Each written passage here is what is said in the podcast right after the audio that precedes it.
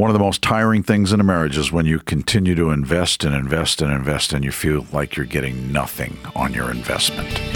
You're listening to Parenting on Purpose with Dr. Bob and Rosemary Barnes from Sheridan House Family Ministries. I'm your host, Ruthie J. And we're talking about marriage this whole week on a parenting program because it does, like you said on Monday, profoundly impact yes. so many areas of your kid's life. It does. It impacts the stability of the home, but it also teaches the next generation how to be married. How else will they know? What could be more important for me to teach my children? Number one, to teach them to love God. Number two, to teach them how to be married. Those are the top two things we want to teach our children how to do because it will either bless or curse their lives. And so it's important that we spend some time, and we've tried to once a month, talking one week a month, talking about marriage and getting the smart Barnes in here, Rosemary, so we can do that and just look at it because marriage is more challenging, I think. And I'd like to hear from two women on this, but I think marriage is more challenging than anybody dreamed. I think you get married and it's so I don't I don't know why, but it's so exciting to get married. I know why a man gets married because you're beautiful. Why else would I not want to be married to you?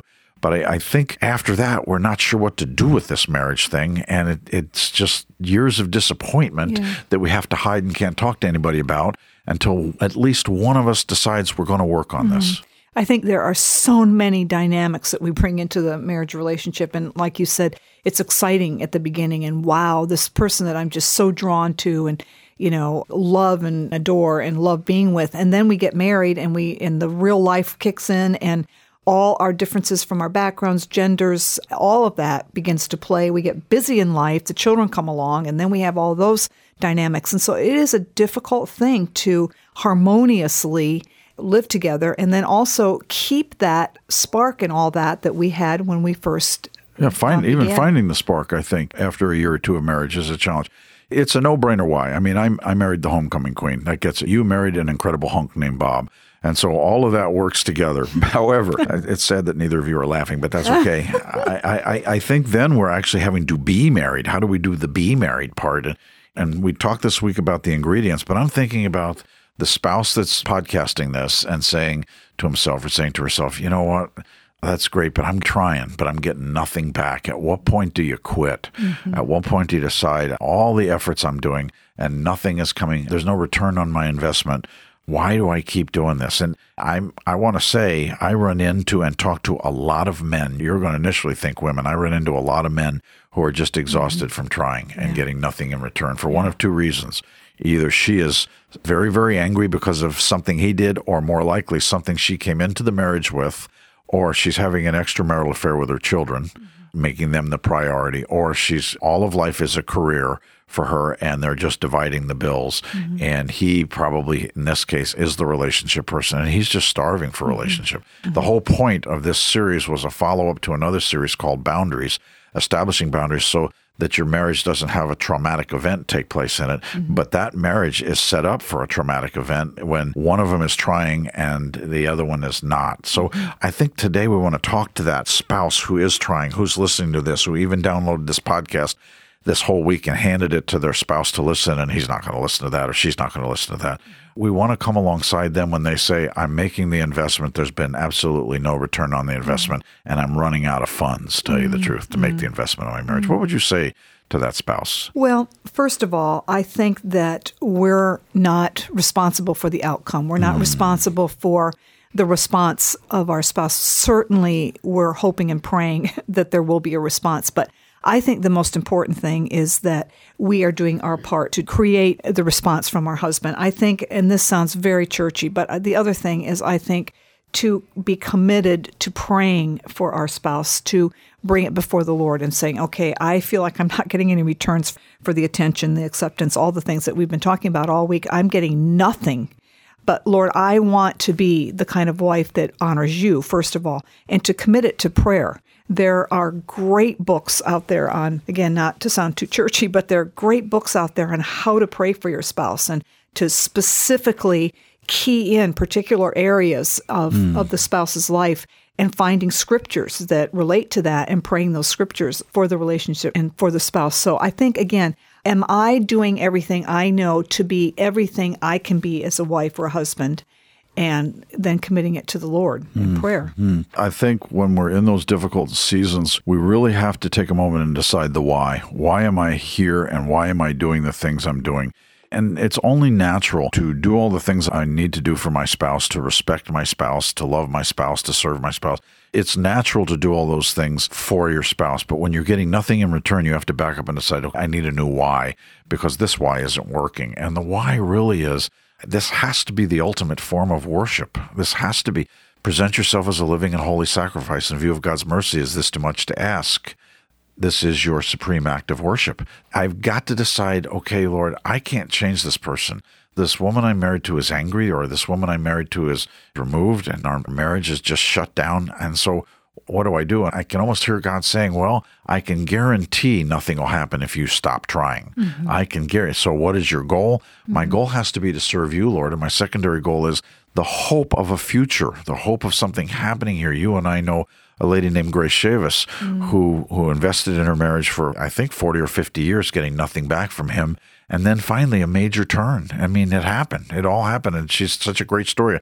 Wrote a book about it. So why am I doing this? And I've got to review the why. If I'm doing it specifically to get what I want from her, that's not worship and that's not going to work. And see, the temptation is everywhere in culture. I mean, you go to work and they say you deserve more. I mean, the word deserve Oh, will yes. kill you if you allow that to start Right. permeating all your Right, thoughts. And right, right. Uh, we should all deserve to be happy. If you tried your best and that's it, you can only do so much. I mean, little things like that, boy, you let those thoughts fester in your mind, and before Mm-hmm. you know it, you're ready to run out the door with your bags.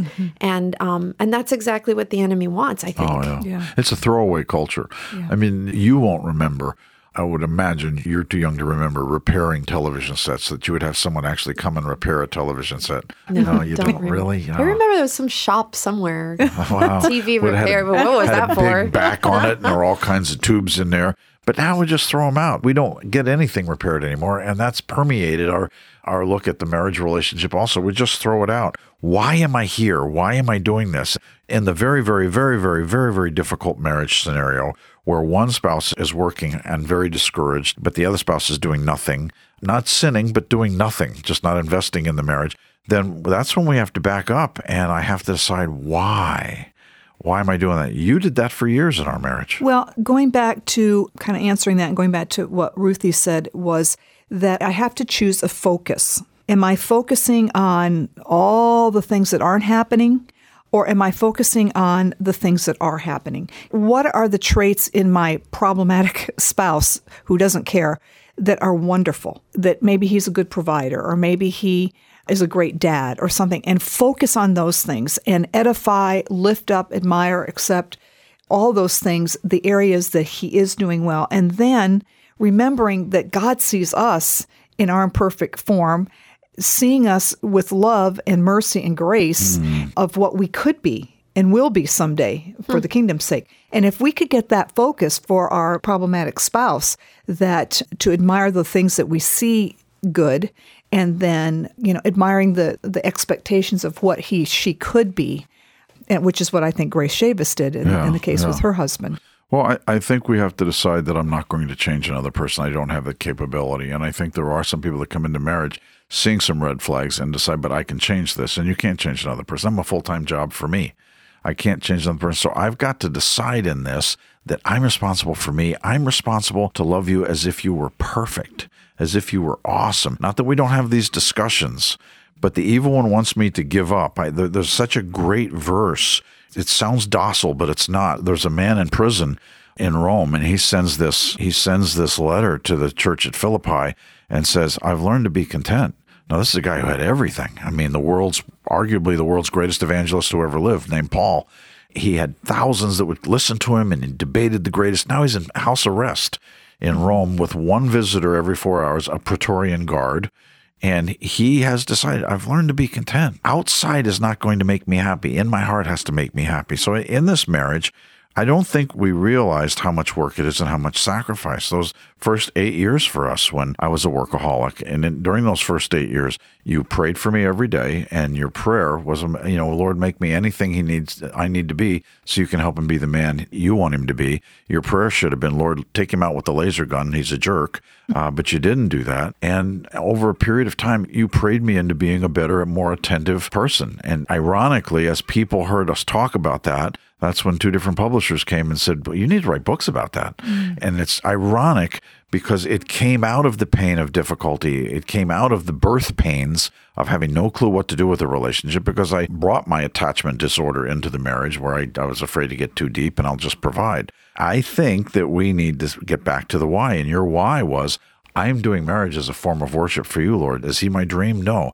Is this what I expected? No. Is this what I want? No. But I'm going to be sure that I will do my part. And also not only doing my part, but again, going back to the another word, focus. You know, am I focusing on all the areas that he has failed or she has failed or is a disappointment? Or am I focusing on the things that are positive that I can focus on and really build from those points in, a, in our marriage relationship. And that can be very challenging yes. if you've been holding on so much in your mind to those mm-hmm. disappointing aspects. Mm-hmm. You know mm-hmm. what I mm-hmm. mean? And that's all it is to you. And then mm-hmm. you start going back, did I even ever love this person? Mm-hmm. You know, right. did we, I mean, dating wasn't even, we got married to get me out of the house. And I mean, you start bringing up and digging up so right. much that you're just living in murky waters all the time right. because you're continually yeah. digging up the yeah. bottom, you know? the, the negative things rather than focus, focus, focus so I, so I'm either going to give so much power to this person I'm married to who's dysfunctional for some reason or another, or I'm going to decide I give this person no power.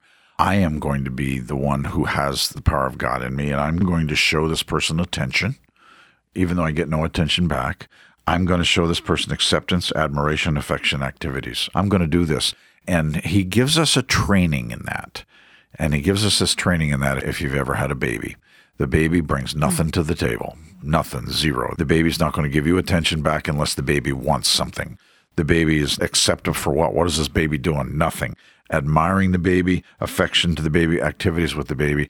And slowly over a period of time, that investment, that emotional investment in that baby helps that baby grow up to be emotionally strong. I don't think we anticipate how much some of us spouses need of investment. So we have practice with our children. If we're sitting there in our marriages saying, Gimme, gimme, gimme, I need, I need, we're in trouble. We're coming in like a baby. You mentioned um, the Apostle Paul in Philippians. There's another passage in one of the Corinthians where he says, I am overflowing with joy in our circumstances. And the circumstances that he and his cohorts were in were very negative. That may have also been while he was in prison. But what really stands out is the fact that he says, I am overflowing with joy in it, not when I get out of it, or if I were out of it, then I could be full of joy. But he chose to find joy. He chose to be full of joy knowing who God was and who God wanted to be in his circumstances. So he was not overwhelmed by his circumstances. He chose joy in them. It's almost like you're saying, though, that the option of out is never brought up in my mind. Mm. You know, mm. that I'm not going to be thinking, when does this end? Or mm-hmm. is there ever an out? Like, those are not questions that you even bring up. Is that what you're saying? Absolutely, because you can park there. And when evil puts that into your mind, are there times when divorce takes place? Absolutely. It's sad. And when it says in Malachi that God hates divorce, he hates divorce because of what it does to two people. They've started the process of becoming one flesh, glued together, and then divorce rips them apart, and there's pieces of each, just like a two by four. It never comes back clean. He hates what it does.